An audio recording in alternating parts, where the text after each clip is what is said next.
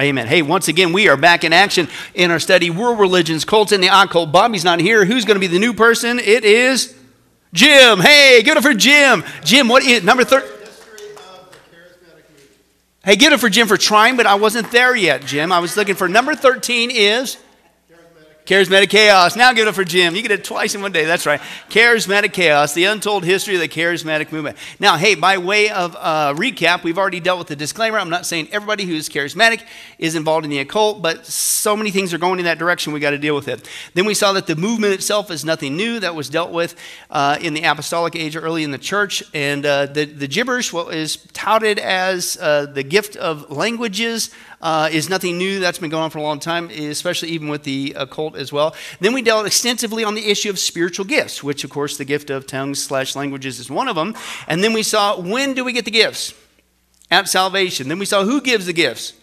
God. So you can take a class, you can do all this and learn this technique, go to this conference, buy this thing, and it don't matter. You get if you're born again Christian, you got the gifts of salvation. That it's not going to change. How do I know? You got to try, you got to pray. If anybody wants you to know, don't you think it's God? I call that a no brainer prayer. Give me a break. He'll let you know. You just got to try. And then, of course, what are the gifts? Okay, we saw that some are permanent and then some are temporary. Now, then we got into the next big section the aberrant behavior. How many guys realize that aberrant is not a good thing? It's a big giant word you might find in Jeopardy, but hey, it basically means not good, not good behavior, okay? And this is the things that they would say and would try to convince you and I that this is behavior that you and I need to be a part of because it's so spiritual, especially in the last days. And if we're not engaged in this behavior, then we're missing the latest movement of God to usher in, you know, whatever. And what we saw is basically they would have you and I believe that we need to be involved in things called slain in the spirit, or drunk in the spirit, or grave soaking, or grave sucking, whichever you want to say. Angel feathers, remember that one? It was a chicken chicken feather. Remember that? Yeah, right? Uh, gold and jewel manifestations. Remember that? Gold dust supposed to be coming down, and we saw the video the lady who admitted that she was the one who went to Hobby Lobby, Lobby and got the fine glitter and dumped it at the appropriate time through the ventilation system. Give me a break. And then the so called glory crowd. And what we saw is, unfortunately, this is not just leading people astray, it's keeping them, and dare I say, this is a lot of my premise that goes out to the charismatic community. All these things are being touted as what we need to be spending our time on as a Christian, not the Word of God. The Word of God is where you become a disciple, mathetes, a disciplined learner of what? Slain in the Spirit, drunk in the Spirit? No, that's all an emotional experience. The way that you grow up as a Christian is you get in into the Word of God. And by and large, this is the bulk of your so called Christian service. And you're not really getting into the Word of God, certainly not in a systematic study. Or if you do get in the Word of God, it just reinforces all this stuff. And so you're in this endless vicious cycle that, frankly, I would say keeps you as a baby Christian. And it's sad, it's unfortunate. So my heart goes out to that. So they would have us believe that's true. It's not. We saw it's either chicanery, it's either learned behavior, or it's flat out spiritual manipulation. And a lot of these things are being done on people to bilk them out of typically rhymes with cash. Okay, and we're going to see that again, unfortunately, tonight. We also know that it's not God's Spirit because none of these things, even though they want to tout and twist Scripture, it is not supported by the Scripture. And this is not of God's Spirit because uh, it can't be of God's Spirit because God doesn't contradict Himself. He's not going to contradict the, the Word of God that is inspired by the Spirit of God. Okay, it is not God through and through. It can't be. Now, we said all that to get to this. Now we're into the aberrant. We went from the behavior, now we're getting into the aberrant beliefs, okay, of the charismatic movement. Now, these are typically the things that also come along uh, with the charismatic community. Okay, I'm not saying every single one of these that I'm going to bring up over the next many several studies, Lord willing, is going to be 100% every single charismatic church, but by and large, these are typically ones that you're going to find in that camp, right? The first one uh, that we're going to deal with tonight, and frankly, the only one, I got into it much deeper than I was expecting, and I don't think it's a bad thing. We need to cover this because even Protestant, non charismatic churches are falling for this, okay, and it's being touted across our nation. And the first aberrant belief is there's such a thing as a female pastor, okay, a female pastor. Talk about a hot button topic. Okay, Ron, I get choked up too thinking about it too, and it's just amazing uh, how many people have different opinions on this aspect. So, female pastors, right? Now, uh, maybe that's politically correct, but is it biblically correct? Not even close, folks. And it, it's saying you can't say, well, that's uh, your interpretation is some Southern Hebrew, you know, uh, funky Greek in the Norwegian language that only. No, it's plain in the scripture, multitude of places, okay? Let's start with the first one tonight 1 Timothy 2, okay? 1 Timothy 2, does God allow for females uh, to be pastors. Okay, 1 Timothy chapter 2, 11 through 14. And let's take a look at this text here. And if you find 2 Timothy, what do you do? Hang a left. You find 3 Timothy, what do you do? You chuck it. It's not in the Bible. There. Right. How many guys, when you were growing up as a Christian, I'm stalling time, you actually fell for the book of Hezekiah and you look for it? Remember that? Did anybody fall for the book of Second Opinions? You know you did. But anyway, I'm, why don't you turn to the book of liars, okay? Because that's what's going on right now. So, no, I stalled enough time. Let's take a look there. Uh, 1 Timothy chapter 2. Uh, let's take a look there. Verse 11, right? Now, here's something you're going to find on a bumper sticker. Yeah, I seriously doubt it, right? Uh, a woman should learn in quietness and full submission. In verse 12, Paul's very specific. He says, I do not what? Permit a woman to teach or to have, here's the issue, authority over a man. Well, what does a pastor have in the church? Authority over who? Everybody, not just women, not just children, but men. That's part of being a pastor, the whole congregation, all the sheep, right? So Paul says, I do not uh, permit that, is what he says there over man. She must be silent. Now, why? Well, he goes back to this is nothing new. This is part of God's creation order. He goes back to the Genesis account. Uh, verse 13 For Adam was formed first, then Eve, and Adam was not the one deceived, it was the woman who was deceived and became a sinner. Okay? And that's God's creation order. So he goes back to God's word, telling us this isn't just some aberrant thing. Okay? But it's very clear there, folks, that you, uh, what does God's word say about a woman having authority, which means a pastor? Okay? uh, being, uh, can a woman be a pastor? No, I didn't say it. Who did? So, and people, oh, you're just being sexist or you're anti. Excuse me? I'm just quoting the Bible. Are you going to say that God is anti sex? I don't recommend saying that. I'm just quoting the Bible. But it's not. Okay, but typically, this is what goes along in the charismatic community. That they are all about female pastors. As we're going to see, even female so called apostles and prophetesses and all that. What? Okay, that's uh, in, in, fact, it's a big part of their heritage. Now, we haven't got to the history section yet, but let me bring up a, a couple ones. Now, uh, back at the turn of the last century, uh, that helped spur on the charismatic movement wasn't just men, but it was women that they elevated to a, a big high position. Of course, here's one here Aimee Semple McPherson okay, was a big proponent of much of the charismatic movement and teachings today, okay, in our country. Uh, then came this lady, Kathryn Kuhlman. Now, who do you see off over there on to the other side? Benny Hinn. We'll eventually get to this, Lord willing. I've talked about this before, but uh, she was his big uh, uh, protege, or she, he was. I mean, he got his techniques, a lot of them from her. And remember, I even quoted in a previous study that he went to this lady's gravesite and felt the anointing and all that stuff. And yeah, that's okay. So that's who she is. Uh, another one, a little bit more modern day, uh, is this lady, Marilyn Hickey. Now, listen to this quote If you have Jesus in your heart, you also have miracles of healing within your hands. And it's back to that issue. Uh, if people really had the gift of uh, uh, healing, uh, the biblical gift is 100% healing all the time, every single time. All right? Now, can God still heal today? Absolutely, of course he can. But the specific gift of healing that was given for the apostles at that particular time, okay, was 100% of the time. And if these people really had this gift, then you certainly wouldn't be charging people to come and get a supposed healing from your supposed gift of healing. That's, that's crazy. Okay. And number two, you're the most incompassionate people or uncompassionate people on the planet because you should be going to every single hospital, every infirmary, and laying hands every single time and raising people for the glory of God, you know, uh, out of sickness and cancer and stuff. You know how much God would be glorified? Why aren't you doing that? Why are you making money off of it? Well, it's because you don't have it uh, is my premise, okay? Uh, but Marilyn Hickey, I got to bring that up again. This lady, I, I got to deal with this. And, and, and, the Lord willing, the next study is going to be on this prosperity gospel thing. Have you heard that? We've talked about that a little bit. The whole study is going to be on that probably. But I want to give you an idea of this lady being elevated to this position. She's still going on out there today, okay? But it's not just that's bad enough, but the stuff that's coming out of the mouth, man, is just crazy. Okay, but this again is what you get typically in that charismatic movement. Now, she has basically, again, uh, she's in the, the camp of what's called the prosperity gospel, which is not the gospel. Okay, you can call it a, a, prosperity scam or whatever you want. But listen, it's all about that God somehow, the reason why Jesus came, the reason why he died on the cross, is so that you and I can be perfectly wealthy and totally healthy all the time. Which me to me I think is very hilarious because if you look at pictures of every single one of these people who promote this 20 years ago, and then you look at their modern day pictures, do you know what's happening to them? Apparently they're losing their faith. Not yeah, their faces, they're losing their faith. Because if you had enough faith and you had perfect health, why is your face falling off? Well, it's called it happens to all of us right? You get old. I don't care. You can faith all you want. You're going to get old. Your body's going to decay. It's going to fall apart. Last time I checked, you're all going to, if the rapture doesn't happen, we're going to die from some disease, including you.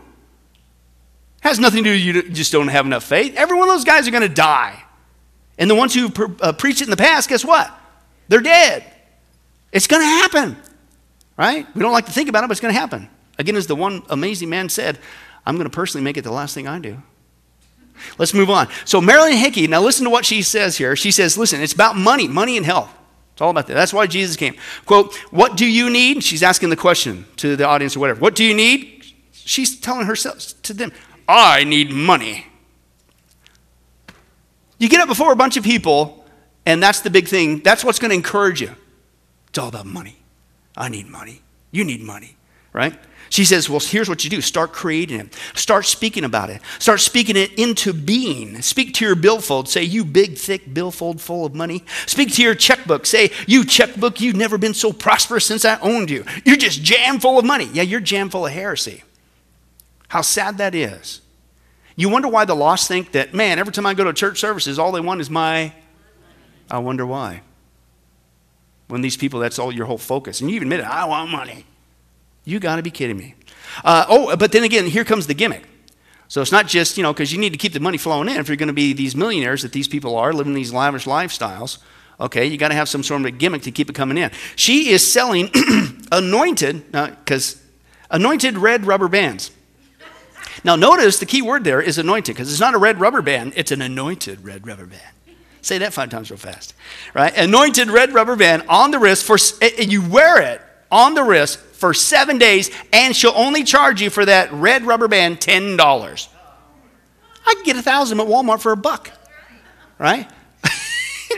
and now, in the past, she's also offered uh, blessed pennies, miracle carrot seeds, and magical healing claws. If you give her some money, of course.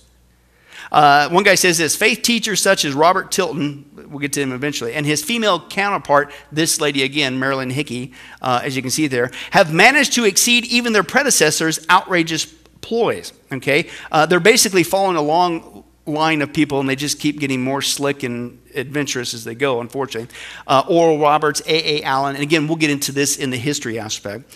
Uh, they even come up with even crazier things. Marilyn Hickey, much like Tilton, employs a broad range of tactics to manipulate followers into sending her money. Among her ploys are not just the anointed red rubber bands that you can get at Walmart at a much greater, lower price. Uh, she listens, she does this. She has anointed prayer cloths. Listen, ceremonial breastplates and ropes that can be used as points of contact. In fact, in one of her appeal letters, Hickey promises she will slip into a ceremonial breastplate herself. And then she will press your prayer request to her heart and place your request on her shoulders after a suggested donation. For the most part, he says Hickey's tricks and teachings are recycled from other prosperity peddlers. Uh, some people call them prosperity pimps. I think that's appropriate too.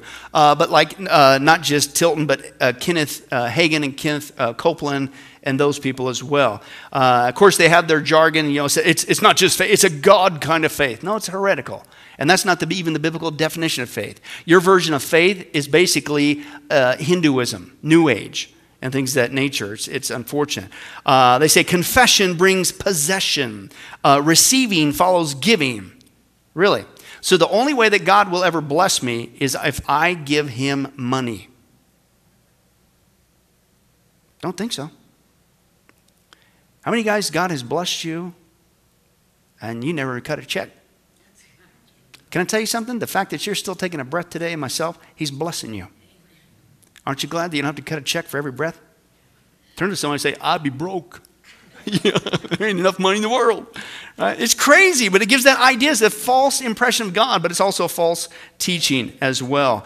Uh, now, I've said this before, but again, same lady right here, once again, Marilyn Hickey, right? Uh, and again, these are ladies that are being touted uh, in the charismatic community. Here's her phrase, I've said it before, about not just perfect wealth, but perfect health. She says this again, again, it's positive confession. You speak into existence what you want. Well, again, that's Hinduism right? Repeating your mantra, your word phrase over and again to create your own reality. New Age, I came out of that. That's a, a creative visualization, that you have the godlike power within you to create your own reality. Well, that's all they've done. They put Christianese on it.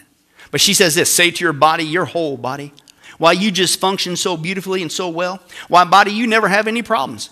You're a strong, healthy body. Or speak to your leg, speak to your foot, speak to your neck, speak to your back. And once you've uh, spoken and believe that you have received, uh, don't go back on it. Now, is that an intended pun? Back on it? When you speak to your back, Mary? Did you get that one? I, I felt, uh, yeah. She says, Speak to your wife, speak to your husband, speak to your circumstances, speak faith to them, and create in them, and God will create what you are speaking. No, He won't. No, He won't. He's not your butler, He's not your slave. He's God. He'll do whatever he wants to do. And you need to have a much more humbler attitude. He's not there at your beck and call. He loves us, but come on. God is not some cosmic uh, sugar daddy in the sky. He's not some cosmic Santa Claus, okay? Okay, he'll bless us, he'll take care of us, but this is a false gospel, a false heretical teachings. That's just one. I had to kick that because that was just in the lineup. Now, another very popular female that's touted today in the charismatic community is this lady, Joyce Myers. And probably once we get again to the history, I know I keep teasing you with that, but after we get through the uh, aberrant belief section, which will take a little while, Lord willing, we're going to get into the history finally. We'll get into uh, what's going on with her as well. But the one I want to focus on tonight, because she's being touted across our nation, is this lady, Paula White. Okay? Paula White is not just Paula White. But according to the biography, she is an American non denominational pastor. Oops, what? What did we just see in God's Word? Right? Now, if you notice there, she's not supposed a pastor, but she's the quote, senior pastor of New Destiny Center in uh, Florida, a multicultural megachurch. She hosts a show called Paula White Today, and you can see there who she's seated with President Trump. Why? Because she had nothing to do. She just took a wrong turn in Albuquerque, and well, I guess I'm there. No, if you don't realize this, she is, quote, the chair. She's not just on the board, she's the chair of the Evangelical Advisory Board to Donald Trump's administration. So she's in charge of that system of who's supposed to be giving spiritual guidance to our president. And she's the one who gave the invocation at his inauguration. Was her, a supposed female pastor. Is that allowed by God? Is that right? Is, is, is that? No, it's not. God's word's very, very plain, right? She is not a pastor. You can lay that claim on yourself. You can have other people say that you are. You can say God gave you a vision that you are, and I don't care what you say. God says no. And what's concerning is our president's being surrounded by these kind of people who, if you, can, if you get it wrong on that, and that's obvious in Scripture, I'm going to turn to another text.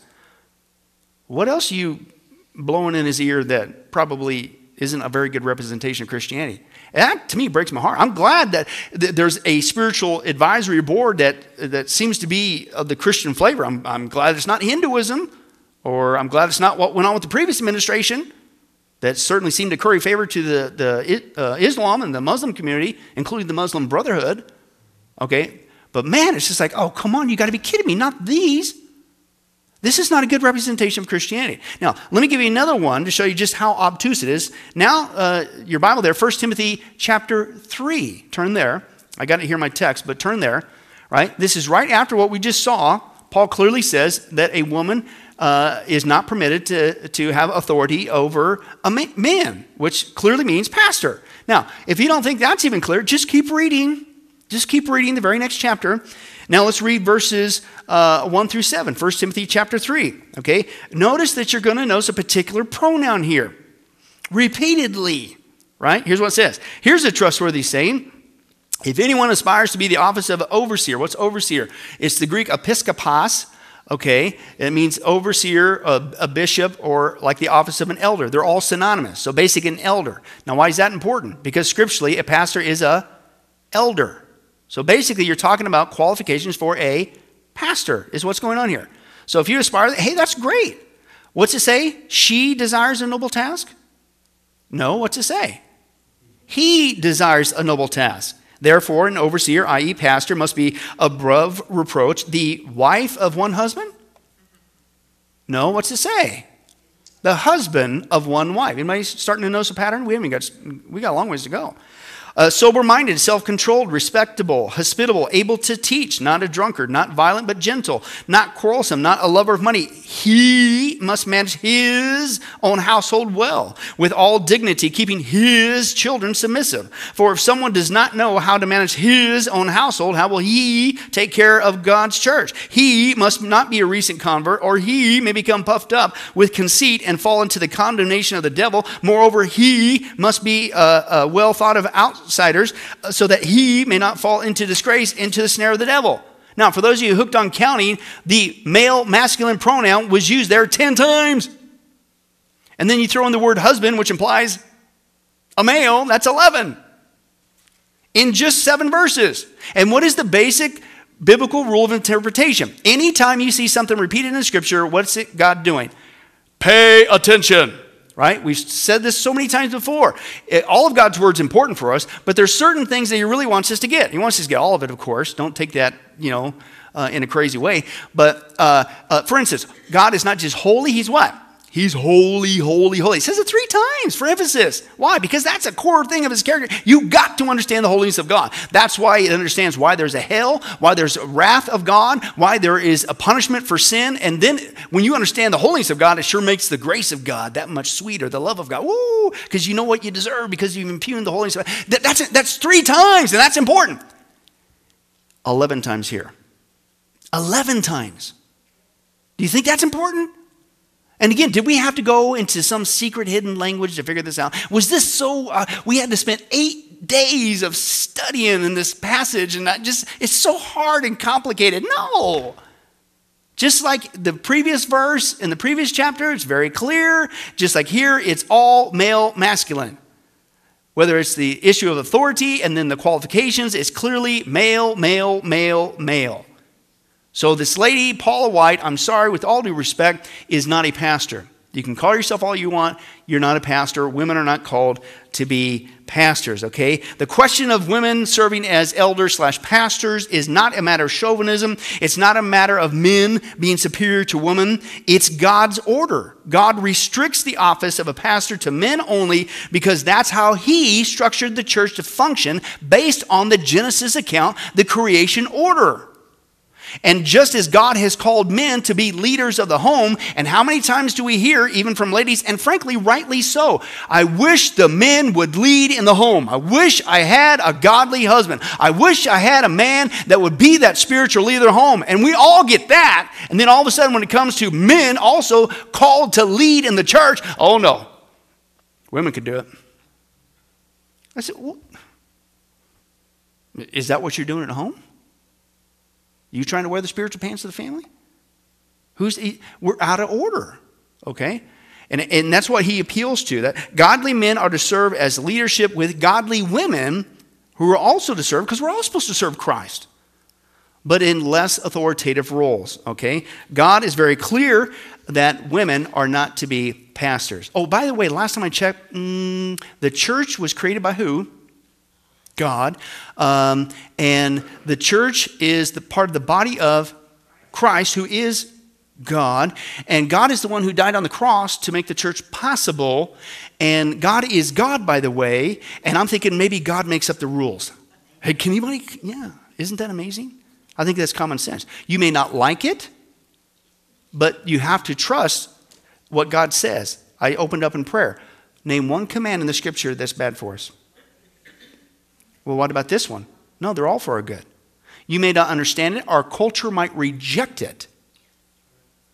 But God says it is for your good. I know what I'm doing. He created male and female. He created the church. He created a husband and wife. He created. He. Cre- I think he knows what he's doing. Just do what he says. He never gets it wrong. You realize that, okay? But for some reason, I think it's because the the issue, of course, of our culture is feminism. But as we're going to see if we can get that far, uh, it, st- stems back to the fall of man, the curse in Genesis chapter 3.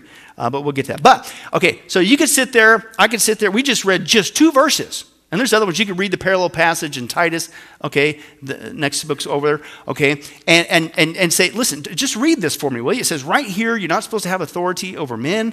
Okay, it's God's design. He, he, he, he, he, he, he. I'm not laughing. He, he, he, okay, and the husband, right? This is good. And then invariably, oh, here's where the games play. Right? And they come up with all kinds of objections. I want to deal with them okay? Because this is again is a hot button. Now, the first thing they'll typically say is the reason why Paul said this, because you can't get around this in the Word. That's what the Bible says. That men are to be pastors. The first thing they'll say, well, that was just in the first century when women were uneducated. Really? So it's just the issue that one, that uh, it's uh, uneducated at that time. But because we got schools today, then somehow that supersedes God's word. No. Did Paul mention anything about an educational status in this passage, in the context?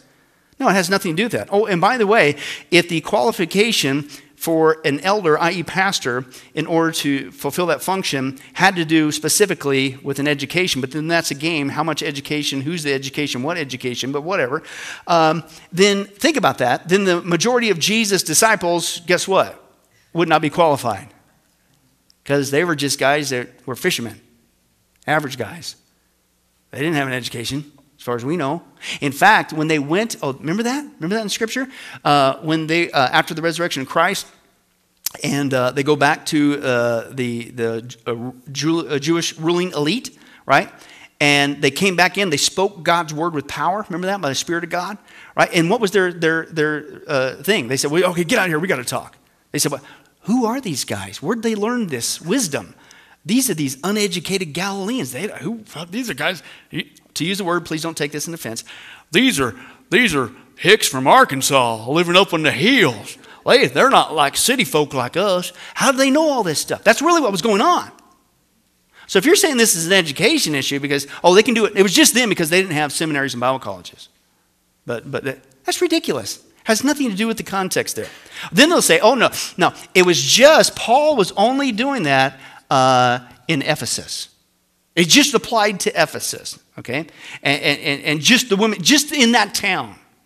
And what they'll say, the reason why they'll say that is because First Timothy was written to, you could say it, Timothy, you're, you're confident tonight. Timothy, and he was in Ephesus. He was a pastor in Ephesus at that time when Paul's writing him, okay? Now, Ephesus was known for the temple to Artemis, okay? And uh, Artemis of the Ephesians, you may have heard that, okay? And in that temple worship, there was females that led in that paganism, whatever. And so the theory goes that, well, see, Paul was just reacting just specifically to Ephesus there in that town, and that and their pagan worship of this deity this, uh, was led by females, and so the church needs to counteract that just in Ephesus to be different. But it doesn't apply everywhere else. No, again, that doesn't fit the context. By the way, Paul doesn't mention Artemis uh, in this passage or nothing. It, it, it, completely doesn't fit. Now, they'll keep going. They'll say, well, no, no. See, what Paul's dealing here with is uh, he's only referring to husbands and wives. That, yeah, the guy's supposed to lead in the home, right?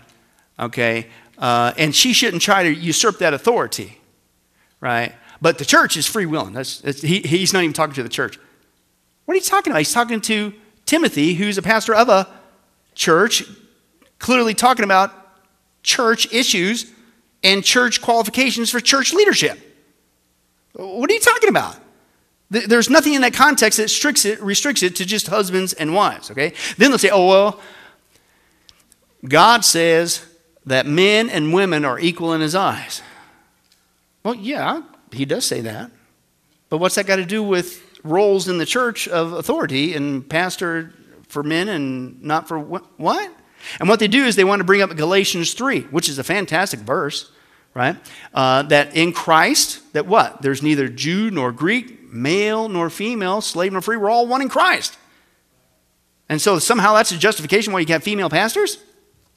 No, the context there is completely uh, different. Galatians is dealing with equal access to salvation, right? Paul here in Timothy is dealing with church leadership.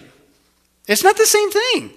Oh, and by the way, if you're going to say that Galatians 3, which has nothing to do with church leadership, uh, supersedes 1 Timothy 2 and 3, not to mention Titus, that forbids female pastors, then you're basically saying that those passages are wrong and this one supersedes it. But guess what? You just created in the scripture error, a contradiction. And does God contradict himself? No, you, they don't cancel out uh, each other. They're, they're, they're completely both right because God's always right. It's just this one's dealing with salvation and unity in Christ, this one's dealing with church leadership. But that becomes your justification, uh, supposedly. Uh, the authority, here's another one that they'll bring up. They'll say, well, we see an example uh, that we see in the scripture and in the Old Testament. This one's really popular. In the Old Testament, there was women that God used in these positions, and that's why we can have female pastors today. All right, let's take a look at that. Usually, what they'll bring up is a couple ladies Miriam, Deborah. Okay, they'll bring up uh, Huldah. If you get on, hold, on a second, I'll say it again. Huldah. You guys are just, did you eat chicken tonight? What's going on here? I'm excited. I'm glad to be back in this study. But uh, it wasn't that bad. But anyway, maybe it was. But anyway, so, okay, well, let's take a look at that. Uh, first of all, what's the key word there? Old. It rhymes with old. Go ahead and say it. Old Testament. So, as far as how we function as New Testament Christians, we go by the rules in the Old. No, we don't. And I'll get to that in a second. But let's take a look at those ladies. Okay, yeah. So there were ladies in the Old Testament, okay, uh, uh, which is God's paradigm for the Jewish people, okay, uh, that they did. They, they were models of faith and courage, and I don't discount what they did, and God did use them mightily. I don't discount that. Okay? But authority of women in the Old Testament is not relevant to the New Testament issue of pastors in the New Testament church. That's why it's called the New Testament or the New Covenant as opposed to the Old Testament or the Old Covenant. That means something changed. And part of that change was a dynamic. Okay? And uh, oh, by the way, and then why would you cherry pick? And they do this all the time. Why do you cherry pick a, a, couple verses or an example of the Old Testament and then dump that into New Testament reality and say that as New Testament Christians, we got to follow that? Uh, by, by the way, Paul says if you put yourself back under the law, you're obligated to what? Obey the whole law. You can't just cherry pick. But let's play that game. If you want to cherry pick and say, well, this is my justification for female leadership because we got Miriam, Deborah, and Huldah in the, in the Old Testament. All right, well, guess what you're obligated to do now? You got to obey the whole thing. So that means we got to start sacrificing animals every time you sin. Talk about going broke again, right? Right? And then we got to and, and do the priesthood. We got to build a temple. We got to go through all that stuff. We got to go through all these rituals, right? And we got our, nobody would do that. But that's what you're saying. If you're going to use that and put us under the law, the Old Testament law, then you, you can't have it both ways. You're cherry picking out the scripture, okay? The Old Testament examples are dealing with that time frame of the nation of Israel, which is not the same as the New Testament church today. But then they'll say this oh, yeah? Well, let me give you a couple New Testament examples. And this again supposedly becomes their argument why we have can have female pastors. And they'll say Priscilla, hmm? And Phoebe in the New Testament. Well, okay, let's take a look at that because they are in the New Testament. Right? So we dealt with that. Okay, that, can't use the Old Testament, but these ladies are in the New Testament, so let's take a look. Well, Acts 18, you have the account of Priscilla and Aquila, uh, her husband, and it does say there that they instructed Apollos in a more excellent way. We see that Acts uh, 18. Okay, but look at the context. Does it, and not just the context, but anywhere in the scripture, did it say that Priscilla pastored a church? Nowhere. Now, did she serve in the church? Yeah. Uh, are all women called to serve in the church?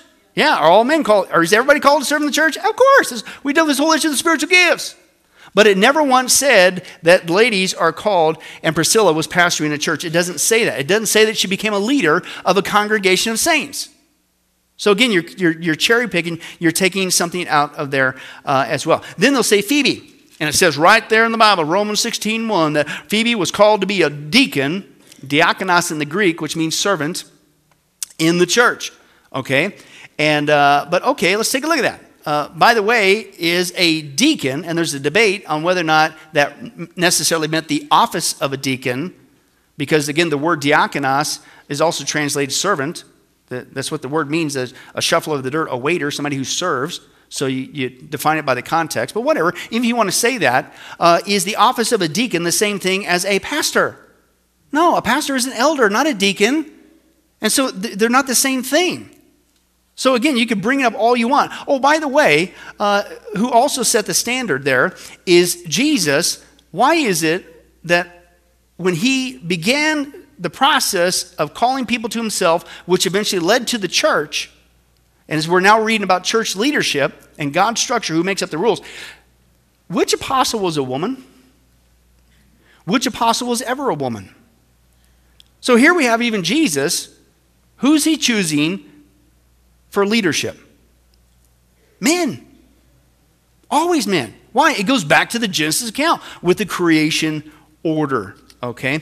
It's always been uh, that aspect. And again, it goes back down to the order of creation. One guy says this Many women excel in gifts of hospitality, mercy, teaching, because the scripture says you can still teach. Not saying you don't have a gift of teaching, but the scripture says the older women teach the younger women. You can certainly teach children. Not saying you can't teach, not saying you, you can never handle the word of God. Doesn't say that.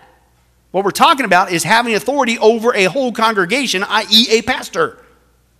That's just the rub. That's it.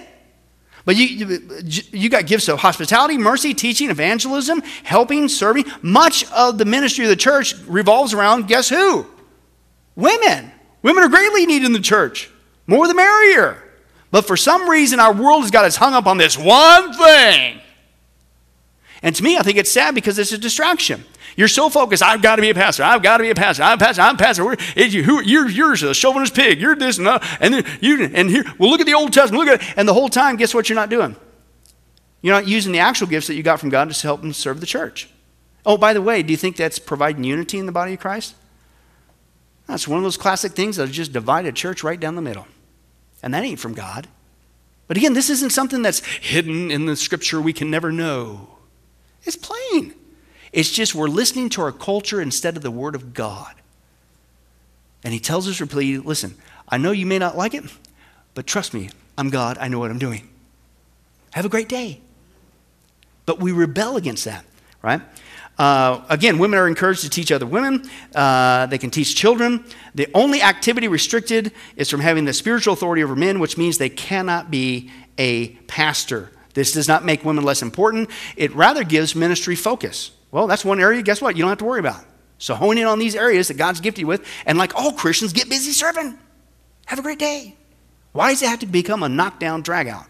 Especially when it's very simple in the scripture. Uh, doesn't mean that ladies are less inferior or less intelligent. That's not the case. It's just simply the way that God has designed the church to function. Okay? And uh, women being restricted from spiritual teaching over men is not a punishment. Again, it's just a refocusing on what gifts you do have. Like all Christians, just get busy serving. But with that said, the charismatic movement says, no, I don't care. Even though it's plain, even though I tried to bring us some scriptures, every single one was based out of what? Out of context. So I don't care. I don't care what, because it really, listen, after you go through that and you bring out the scripture, and then what scriptures they bring out, which is a twisting and out of context, and they still don't want to believe this, you know really what they're saying? I don't care what scripture says. This is what I want to do. And they might even try to spiritualize it. This is what God's called me. God hasn't called you to do that because God's restricted that. And then, isn't that the ultimate irony? Here you are saying that God's called you to be a pastor, to teach the Word of God to the whole congregation, have authority over even men. And yet, in essence, your principle is saying, I don't care what God's Word says. Do you see a problem with that? Because that's really what's going on there.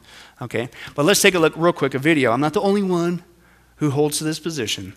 Let's take a look at uh, this clip. Can a woman be a pastor or preacher? There's perhaps no more hotly debated issue in the church today than the issue of women serving as pastors or preachers. As a result, it is very important to not see this issue as men versus women.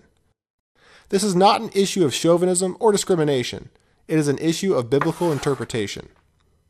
The Word of God proclaims a woman should learn in quietness and full submission. I do not permit a woman to teach or to have authority over a man. She must be silent. In the church, God assigns different roles to men and women. This is a result of the way mankind was created and the way in which sin entered the world. God, through the apostle Paul, restricts women from serving in roles of leadership and or having spiritual authority over men. This precludes women from serving as pastors over men. Why should women not teach or have authority over men? Because Adam was created first, then Eve. And Adam was not the one deceived, it was the woman who was deceived. Verses 13 through 14. God created Adam first and then created Eve to be a helper for Adam. The order of creation has universal application in the family and in the church. Many women excel in gifts of hospitality, mercy, teaching, evangelism, and helps. Much of the ministry of the local church depends on women. The Bible nowhere restricts women from exercising the gifts of the Holy Spirit. Women, just as much as men, are called to minister to others, to demonstrate the fruit of the Spirit, and to proclaim the gospel to the lost. So, can women be pastors or preachers? No. According to the Bible, women are not allowed to serve as pastors over men. That does not change the fact that God uses women in powerful and amazing ways to accomplish great things in the kingdom of God. Which to me is, I think, the unfortunate thing. It's very clear in the scripture, but for some reason, we get tricked into getting hung up on this one thing, and it does two things. It causes division basically wherever it goes, when people don't want to submit to the scripture, and number two, the whole time you're doing that, and that's your that's your one track pony, and you got to convince and you got to ram it through and you got to cram. You're not serving Jesus Christ. You're not helping the church. And it's sad, it's unfortunate. Uh, now, let's get real quick this issue. Well, why is this being so pushed, right? And, and, and again, believe it or not, it has to do with, okay, I think a lot of it's the, the influx of feminism in our culture, but feminism is not a blessing. Uh, feminism uh, is basically done a lot of things that uh, obviously disagree with God's word. Uh, uh, certain things we would agree, we would agree, and scripturally that women should not be discriminated against. Uh, we are against certainly violence against, against women. So, uh, in one aspect, that's I don't disagree with that. But feminism has a habit of frequently contradicting scripture, specifically when it comes to roles of women. And that's where the problems begin.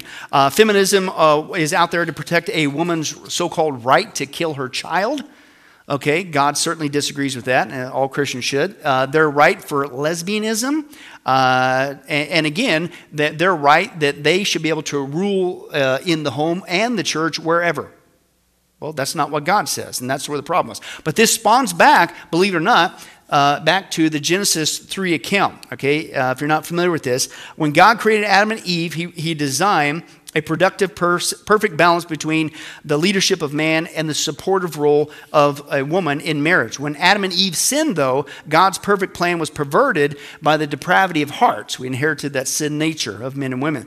Adam sinned by stepping out from underneath God's authority right? When he ate of the forbidden fruit. Eve chose to reject the authority of both Adam and the Lord, and the consequences is now the relationship between the two uh, has been messed up ever since, right? And how many of you people have been married long enough, even as Christians, to realize it's not perfect every single day?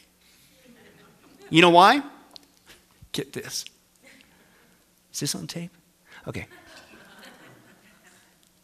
You know why there's been challenges in my marriage over 25 years? Well, chicken's obvious. Okay. I'd say preach it, sister, but I don't want people to think that I'm advocating female pastors. But uh,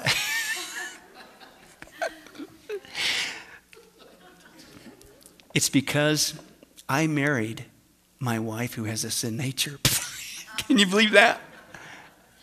I get, oh, and you know why she's had challenges? Because she married somebody with a sin nature too, right? Because of the curse, the relationship that was there, that was in perfect harmony, is messed up. Well, it's the same thing. Now, listen to this. Uh, Genesis 3.16 records, and this is why Paul with Timothy goes back to the creation account. Here's the order. God's bringing that initial order, reminding us from the Genesis account how it's supposed to be with the male headship okay and applying not just for the home but also for the church but here's the problem genesis 3.16 says here's what god told eve your yet your desire will be for your husband, and he will rule over you.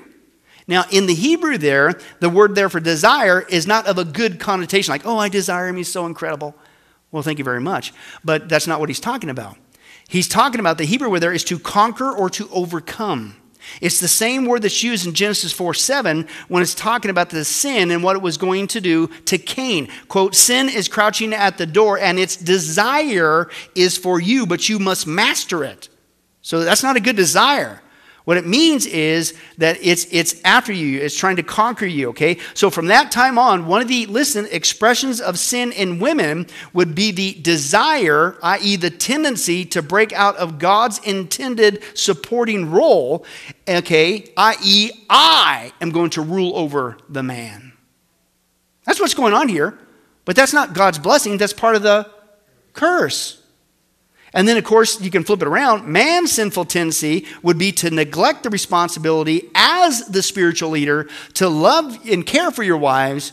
And in, uh, or if you do lead, you do it in a detrimental way, you dominate them. And that's not God's design either. But this whole desire that I've got to usurp the authority of the, the woman, I've got to be in charge, basically the rallying cry of feminism that's even affected the church, that's part of the curse, right? And God's not going to bless that. But let me give you some other ones uh, that they'll do. These people will take this so far. Again, I said they'll say, oh no, ladies are not even called uh, to just be a pastor, but man, they're called to be apostles.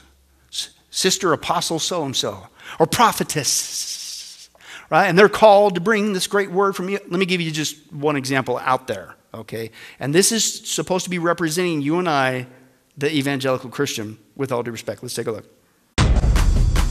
When you get four prophetesses in a room, you better get ready because an explosion is going to happen. Tonight is a night for people that are ready to receive. Oh my God, this is real. Come on!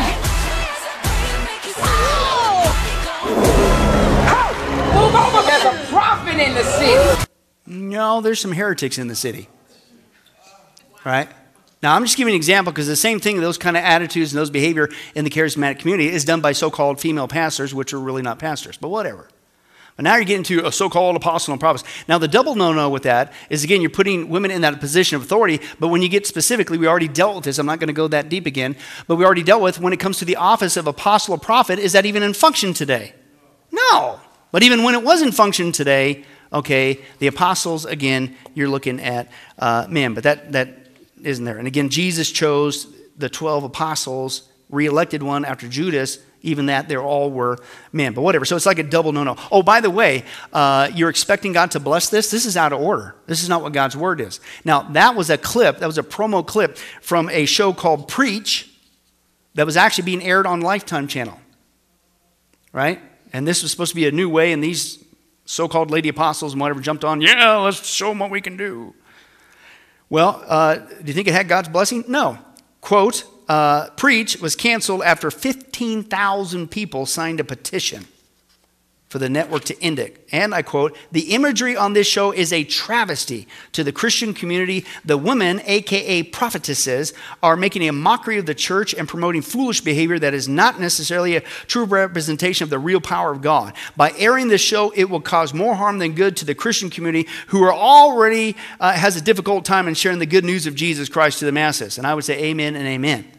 But they petitioned 15,000, get that off the air. That is so wrong. And not just the issue of church leadership, but that's not a good representation for. We got hard enough times it is. Come on. But the world seems to want to pick up on that. Okay, but let me give you a couple more because they won't stop there. See, if, if, if you point out the scripture and, and they still don't say, oh, yeah, well, I've got scripture, and then you counter their scripture and say, well, that's not the context and that's not what it. You're pulling this out wrong. They'll resort to typically what's called this, and that is character assassination. Now, if you're, any, if you're familiar with anything that has to do with uh, traditional public debates, everybody, including the audience, knows that at the moment that one of the two people in the debate, when they resort to character assassination, they lost.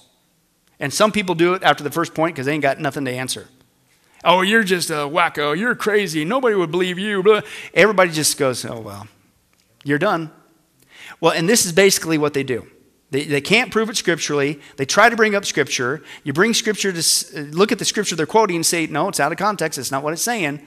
They'll resort to character assassination. And the big one they come up with is, you're just a big old giant male chauvinist pig. That's what you are. That's why you don't believe in female pastors. You're just one of those women haters. Well, last time I checked, I, I married a woman. And me personally, I don't know about maybe you men were different, but I didn't go up to my wife at the time or before, you know, when we were dating. I didn't say, you know what? I hate you. Would you marry me? Because I'm a woman hater. I said, Come I'm a woman hater. What does that got to do with, uh, we're quoting scripture. All you're doing is assassinating the character, and that'll come out right out of the gate. So, oh, you don't believe in women past? You're a woman hater. You're a male chauvinist pig. Or when you go through that, that's their that's their last card they throw out. You're a hater. You're a pig. No, I'm just preaching the Bible. I'm just teaching the Bible. That's, I'm just quoting the Bible. So again, that, that has nothing to do with that, but they'll throw it out there. And they'll say, listen, I know that you're wrong because God has called me, a woman, to be a pastor.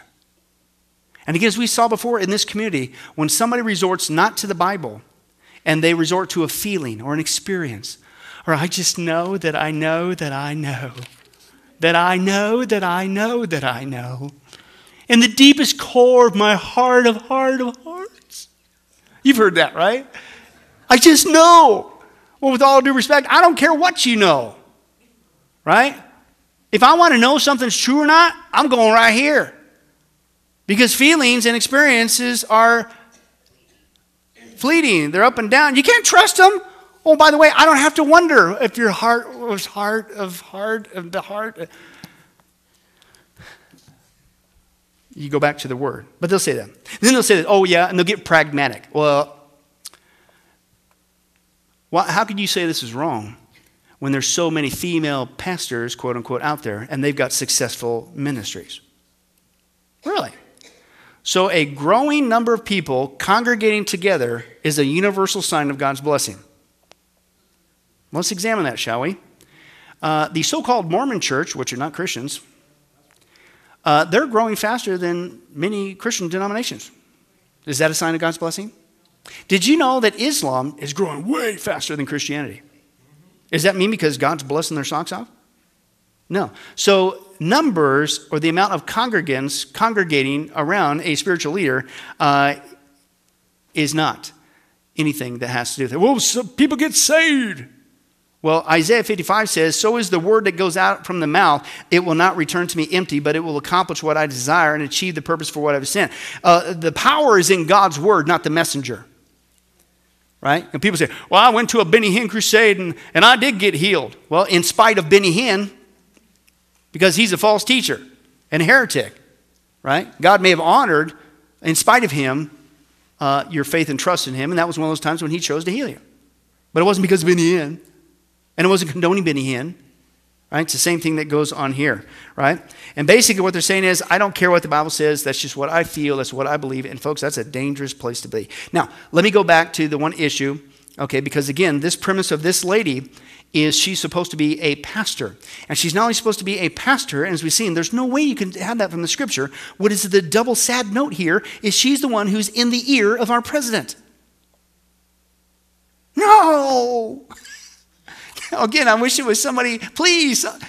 Anyway, it's just not good. Now, the basis of her being so supposedly called to be a pastor, let me read that account. It was 1984 when she, quote, converted to Christianity uh, at uh, a church of God, which is full of false teachings, and that's where you get your charismatic root from. But she, quote, later claimed that she received a vision from God shortly after her conversion. When I was just 18 years old, the Lord gave me a vision that every time I opened my mouth and declared the word of the Lord, that there was a manifestation of his spirit where people were either healed, delivered, or saved. But if I shut my mouth, they fell off into utter darkness. And God spoke to me and said, I've called you to preach the gospel. Well, can I tell you something? That wasn't God. Because God doesn't contradict himself, and he's not going to call you to be a pastor because he says that ain't going to happen. So, mistake number one. But the whole premise of this is because you had a feeling or supposed vision. But listen, even if you had a feeling, even if you had a vision, you're supposed to line anything up with what? God's word. And if it contradicts God's word, and this is an easy one to find, then guess what? You go, whew, boy, I almost got duped on that thing. Last time I go to KFC, I had a bad dream. I had a bad, that wasn't from God. I'm glad, I'm not listening to that voice. But no, God told me tell you this is what happened to me. And this is the whole basis. That's your whole basis, really. Now, again, people say, well, it's got to be from God because it's successful. Did you realize that sometimes Satan, and I'll use this word, blesses in order to promote that which is false? It's not always a sign of God's blessing. Think about that. Why do these word of faith ministries, we'll get into this, Lord willing, in much greater detail next time, but why do they seem to prosper? Well, it's because the whole system's built around sending them money. Right? But they're looked upon as successful. Look at these guys. I mean, surely it's working, yeah, for them, but whatever. But is that an automatic sign of God's blessing just because these guys have million dollar jets and giant palatial mansions? No. Who do you think would want to propagate that heresy? Who's the father of all lies? Satan. So maybe, again, it's not always a sign of God's blessing. But anyway, but her uh, thing, she started this uh, church there in Florida uh, with her then spouse, Randy White, uh, back in the 90s. Uh, by, in the 2000s, uh, they were up to 20,000 people, the largest congregation in the area, the seventh largest in the United States. between 2004 and 2006, they received up to $150 million. Okay. And uh, so again, you start saying you got to send me this and sow seed this and put I'll wear money and this and oh by the way, did you know I'm wearing green in honor of money being the thread of what we're t- yeah whatever. Uh, but anyway, uh, uh her personal life, with all due respect, is not good. She's been married three times. Uh, her first marriage dissolved right after she got saved. Okay, but whatever. But then she met another guy, Randy White. That's who they started the, the church together with. Uh, he was divorced from his first wife at that time. He was trying to revive his career as a preacher evangelist because he got divorced. Okay, uh, then they got divorced in 2007. And then uh, in 2014, she meets one of the band members of the secular rock group Journey. Uh, he eventually got divorced from his second wife and then engaged to uh, her, Paula White, and then on uh, 2015, they got married. Her husband, right now, is a band member from Journey. Maybe he's a Christian, I don't know. But you're on your third marriage on top of all this stuff, with all due respect. Uh, but her Paula White show, you're like, well, how in the world did she get into Trump's ear? Well, it was her show. Her show, uh, she started Paula White today. You got 150 million bucks, you, you can do some stuff okay? And it was aired on Daystar, uh, uh, BET, uh, and also Trinity Broadcasting Network, or TBN, or the Total Blasphemy Network, whatever you want to call it. Uh, and, and then that's where Donald Trump, before he became president, I don't know if he was channel flipping or whatever, he came across her show. That's how they got hooked up. He first made contact with her by telephone in 2002. He went on to bring her often to Atlantic City for private Bible studies. He's appeared on her television show. Listen, her, Paula White, was credited in June 2016 by James Dobson as having converted Trump to Christianity. Oh, how I wish that were true. Maybe it is, I don't know. But my concern is wait a second. So here you are, your whole basis of being a pastor is completely unbiblical, and your authority is being demonstrated that you don't care what God's word says. You're going to be in that position regardless, even though it's easy in the scripture to find that you shouldn't do that. And it's based on experience.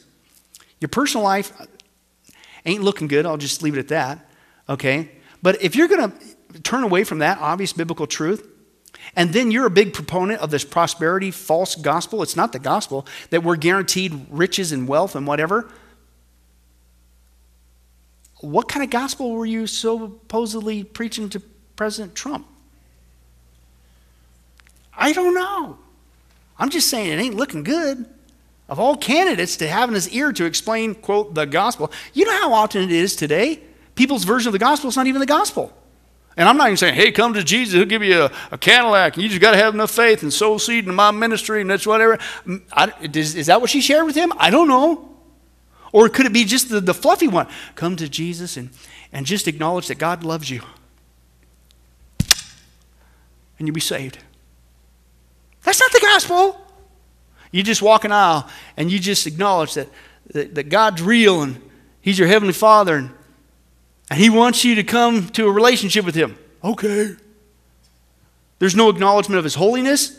There's no acknowledgement of sin. There's no acknowledgement I cast my eternal soul, my destiny on the sacrificial work of Jesus Christ on the cross. There's none of that stuff. So, what so called gospel was she giving to him? Well, if it's anything what she preaches, the gospel, it's not good, the prosperity gospel. Let me give you a couple of examples of what she does. She's actually known in the charismatic community, and I'll use this word, other people have used it, a prosperity pimp. And that basically she's so good at drumming up money and getting people to give money that other ministries will have her come in to speak just so she can do, be the one doing the offering. Because in her technique, one of her techniques is she'll find a so called verse in the Bible and quote, God told me that's what you're supposed to give right now in order to enjoy his blessings. First time I saw it, I kid you not, it was years ago. I think I was still in Bible college, and uh, uh, and it was like pr- probably a TBN broadcast or whatever. And she was on there. I kid you not, it was something like Psalm 83, 17. God told me to tell you I had this vision, and and the word of God came to me. Uh, not that, just something in my head. And then which is the problem. And, and, so, and, and, and he's telling me to tell you right now through the TV that you need to give $83.17. If you, uh, Psalm 83:17, if you'll sow a seed for $83, and that's what she's known for. Now, over the years, she's getting to larger and larger chapter numbers. Yeah. Oh, Pastor Tom, she's gone even beyond that. Watch this one. Here's just one example. When I was here for Woman Thou Art Loose, I did not expect to receive an offering. And the Lord gave me a word, Psalm 126. And the Lord spoke, everyone was to give $106. That when you sow in tears, you're going to reap with joy. And those that bear precious seed, that you bring precious seed, because when you're weeping, when you're in the recovery process, seed is sacrificial. Okay? Seed sacrificial.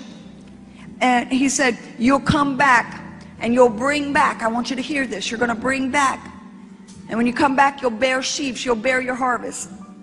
The Lord spoke to me, and I say this humbly before the Lord, because at one time to give this kind of seed wasn't a lot, but today it is an extreme sacrifice.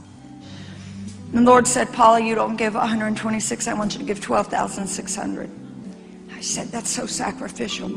I obeyed God. Little did I know when I activated that seed and put it in the hands of First Lady and Bishop that within just months, really within days, God would open up. He would open up and give the favor of the Lord that would bring forth a harvest that was absolutely impossible in the natural, but a situation that turned everything around for my life for ministry. That God would position me strong going into 2011. I'm telling you right now, the anointing you sow into is the anointing you reap of. I want you to hear me. God's speaking to many. I want you to give a $126 offering. Somebody it might be 1260 Somebody it might be 12600 But this seed is the sealant. No, the seed is the manipulative process that you have customized as a supposed word from God to rip people off their cash. Now, that was 2011. Back when I heard it, that was probably early 2000s and stuff. You know, times have changed. So Psalm 83, 17 don't work no more. I mean, you know, inflation, you know, I, am sitting there going like, man, let's just cut to the chase. There is a Psalm 150. You know, just get a word from God. Huh? We'll fix all kinds of problems. It's sad. Oh, but see, that was 2011. That was so 2011 ago, right? And we all know that, hey, inflation, it keeps going. And yeah, the economy's going good right now, but, but we need even more. Listen to her latest tactic. This was just from last year.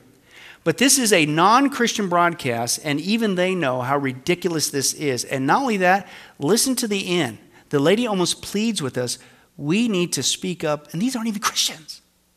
We need to speak up and warn people who are being duped from this. But now, listen to her new technique how much money you need to give because God told her to tell us. Watch this. Donald Trump has a religious advisor. If you can recall, her name is Paula White, and she is one of these people who uh, has gotten incredibly wealthy through the prosperity gospel. She essentially uh, lies to a bunch of people and scams them into giving her a lot of money. And 2018 is no exception. Uh, she is now pushing for something known as first fruits, which sounds really weird. That's but, what Roy Moore wanted. But I'll, we'll explain what it is. Um, I'm trying not to, let's not go off the rails here, okay? Okay, let's okay. talk about what first fruits really are. So, uh, Paula White is urging her followers to donate a first fruits offering of up to their entire salary for the month of January to enjoy blessings for the rest of the year or suffer the consequences of failing to follow God's command. So here's what she told her parishioners. Each January, I put God first and honor Him with the first of our substance by sowing a first fruits offering of one month's pay. That is a big sacrifice, but it is a seed for the harvest I am believing for in the coming year. And God always provides. What? You better provide after you've given up a twelfth of your salary. She's trying to convince people to give her a significant portion of their Yeah. pay. And we're not talking about rich people. Like she's not hanging out with the Koch brothers and you know asking for, you know, maybe a calls. thousand bucks at the beginning of the No, she's Yeah. like these parishioners are not wealthy people and she's totally taking advantage of them. And look, I know that there are some members of the audience who think, well, if these people are not smart enough to avoid getting scammed, then they're getting scammed. That's on them. But you got to remember, religion for a lot of people is something that they turn to when they need hope. And to know that they get exploited like this, eh, you know, we should do what we can to help them. What does the non Christian community, what do they recognize with this behavior? Even they know? We need to speak up because this is obvious manipulation, and poor people typically are being ripped off at the expense of these people getting rich. The lost know this. Now, what's sad as we get ready to close is this so called Pastor White, she's not a pastor, Paula White, okay, is not only the chair of this board, but listen to who else is on this spiritual advisory board uh, Kenneth and Gloria Copeland, James Robison. If you recall in our previous studies, he, along with Kenneth Copeland, are chumming up with the Pope, saying the Pope's the greatest guy ever. We need to work with the Catholic Church and all that stuff. He's on there. Tom Winters, if you don't know him, he represents Joel Osteen's church. But these are some of the people that are on this spiritual advisory board influencing our president. I was like, no. One guy says this, speaking of this group, this is a den of wolves in this group. They control major messaging platforms, online, print, and mega churches around the country. And so, who will become the inside spokesman for this group and who they access within the White House? This could be, quote, very bad for the rest of us Christians. Who was responsible also for vetting these people to be on this advisory committee? And what role will that person have in the White House? And, quote, am I the only one thinking, Houston, we have a problem? Yeah. I'm glad that I'm president wants to have a so called Christian advisory board, but I'm grieved that of all people, and I agree with this guy, how did these guys get on here? This is not a good representation of true biblical Christianity. That's not the kind of advice that I want our president to hear. And let's say all of a sudden he bought into this. I hope he doesn't. But what if President Trump started touting off some of this prosperity gospel? That would be a, the biggest laughing. He's got enough trouble as, as it is. It's crazy. It's sad. Okay? And again, God did not come to make us rich and healthy, He came to rescue us from hell. I hope that's what was shared with President Trump. I hope that's part of the gospel that they said he received back in 2016. But I got my questions because if you're going to compromise on obvious teachings in the scripture, on church leadership, and you're going to justify it on an experience, and then you're going to preach a false gospel called the prosperity gospel, I don't know what kind of gospel you supposedly gave him and what he supposedly responded to.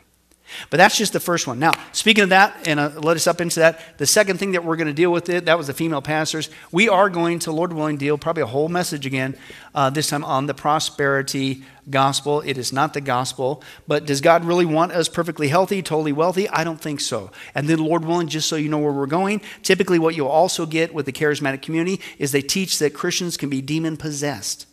No, don't think so, but that's typically what goes on. And then, here's another way to make some money. It just so happens you teach the false teaching that Christians can be possessed and they can't. But guess who has the panacea to get rid of those demons that you supposedly have? So called charismatic deliverance ministers. And for a small fee or large fee, that we can get rid of those demons for you. It's another money making scheme. and it's unbiblical. And then typically they also will teach in a lot of charismatic circles that you can lose your salvation. Now that really starts to concern me because I'm going, wow. If you think you can work your way out of salvation, then how is that any different, the flip side of the same coin, saying you're working for your salvation? If works can get you out of it, then you're saying it's works based. Anybody glad for John 6? I'll just give you one verse. Jesus said, No one, including yourself, can snatch you out of my Father's hand. Works didn't put you in the Father's hands, works ain't going to take you out. Praise God for his full forgiveness of all of our sins, regardless of our works. Amen? All right, we'll get into that some other time. Well, hi, this is Billy Crone of Get Life Ministries, and I hope you were blessed with this study. But in closing, let me ask you one final question. If you were to die today, are you sure that you go to heaven and not hell? Before you answer that, let me share a couple things that the Bible says. Did you know that the Bible says that God is holy and that we are not? And the wages of our sin or unholiness is death? In other words, we deserve to die and go straight to hell and be separated from God for all eternity. This is the great cosmic dilemma. God, who is holy and we are not, how can we have a relationship with Him? The two will never mix. Now, to make matters worse, we don't even want to admit this, even though God already knows He's God. And so, God, out of love, gave us something called the Ten Commandments. The Ten Commandments were not something to just memorize or stick on your wall to give the appearance of being a religious person. The Ten Commandments were God's divine x ray, if you will, into our heart and soul to reveal this truth that we need to admit. And that is this that God is holy and that we are not. We are disqualified for heaven. So let's take a look at that divine x ray that God's trying to get us to realize. Uh, the, the Ten Commandments, the, the ninth one says, You shall not bear false witness. That's lying. Okay? How many guys have ever told a lie? Raise your hand. Okay? Well, if you didn't raise your hand, you just did. You just told a lie because we've all done that. Well, that makes us a liar. The, another Ten Commandment says that you shall not steal. Don't ever take anything without permission. How many of you guys uh, have ever done that? Well, you guys already said you're a bunch of liars. All of our hands should have went up on that one. If we're being honest, God already knows. Folks, we've all taken something. We've stolen something, right? That makes us a thief. Another Ten Commandments says that you shall not use the Lord's name in vain. He's not just holy, even His name is holy. Hey, folks, let's be honest. If you can believe it, even the name of Jesus Christ uh, has been turned into a common cuss word. Well, the Bible says that's a sin of blasphemy. Now we're a, a blasphemer. The Bible says you shall not commit adultery. And Jesus said, here's his standard. Uh, uh, even if you look at another person with lust in your eye, you committed adultery in your heart. Wow, so now we're an adulterer. The Bible says you shall not murder. And you might think, well, hey, at least I haven't done that one. Really? Again, the Bible says that the sin of hatred, wishing somebody was dead, okay, that, that's the same thing. Uh, it's akin to the sin of murder. It's just you pulled the trigger in your heart, but God sees the heart. Hey, folks, that's just five out of 10. How are you doing? You still think you're going to get to heaven on your own? You still think that you're qualified, that you're holy like God, and you could bridge the gap and have a relationship with Him forever? I don't think so. I mean, what did we just see? You're going to stand before God, and so am I. We all are. And we're going to have to give an account for who we are. Hey, hey God, let me in. Uh, I, am a, I'm a liar. I, am a thief. I'm a blasphemer. I'm an adulterer. I'm a murderer. And the scripture is very clear, folks. Such people as these will not inherit the kingdom of God. We're in trouble. But, folks, here's the good news. The Bible says that if we would just admit that, that's the first step.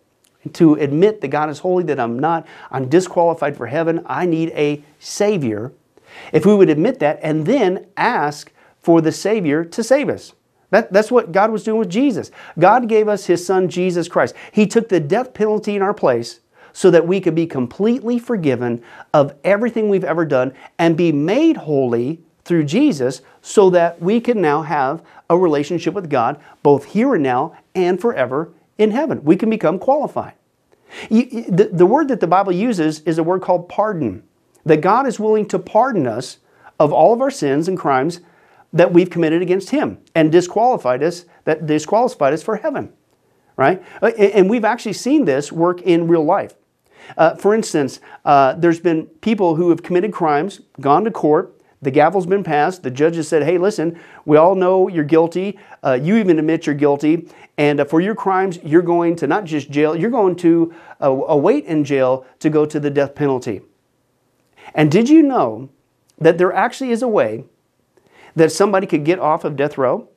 It's called a pardon. The one in the authority, the governor, can grant what's called a pardon for that person's crimes, and they literally can go free. Not because of something they did, because the deeds are already done, you can't undo it. Not because of they tried to clean up their act while they were stuck in the jail cell, because that doesn't change anything. But simply out of mercy, the person who has the authority can give them a pardon and they can go free. And did you know it's actually on historical record that there have been people who have been granted a pardon from the death penalty and they've refused to take it. And so even though the offer was there to be set free, they themselves still had to go to the death penalty. Folks, in a nutshell, that's what God's doing every single day with all of us this side of heaven. While you still have breath, you still have an opportunity to receive God's pardon. He's willing to forgive you of all your sins if you would just receive His pardon through Jesus Christ. Again, that's what He was doing on the cross. The cross was the death penalty of the day. But since we weren't there and since we can't earn it, it's a gift from God, you have to receive that by faith.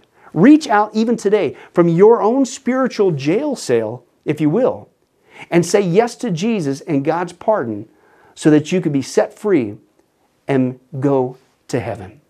The Bible says that if you will confess Jesus as Lord and believe in your heart that God raised him from the grave, you will be saved. Hey, folks, if that's you, don't delay. You may not even have tomorrow. Today could be your last day. Please accept Jesus Christ as your Lord and Savior. Confess with your mouth He is Lord. Believe in your heart that God has raised Him from the grave, and the Bible says you will be saved.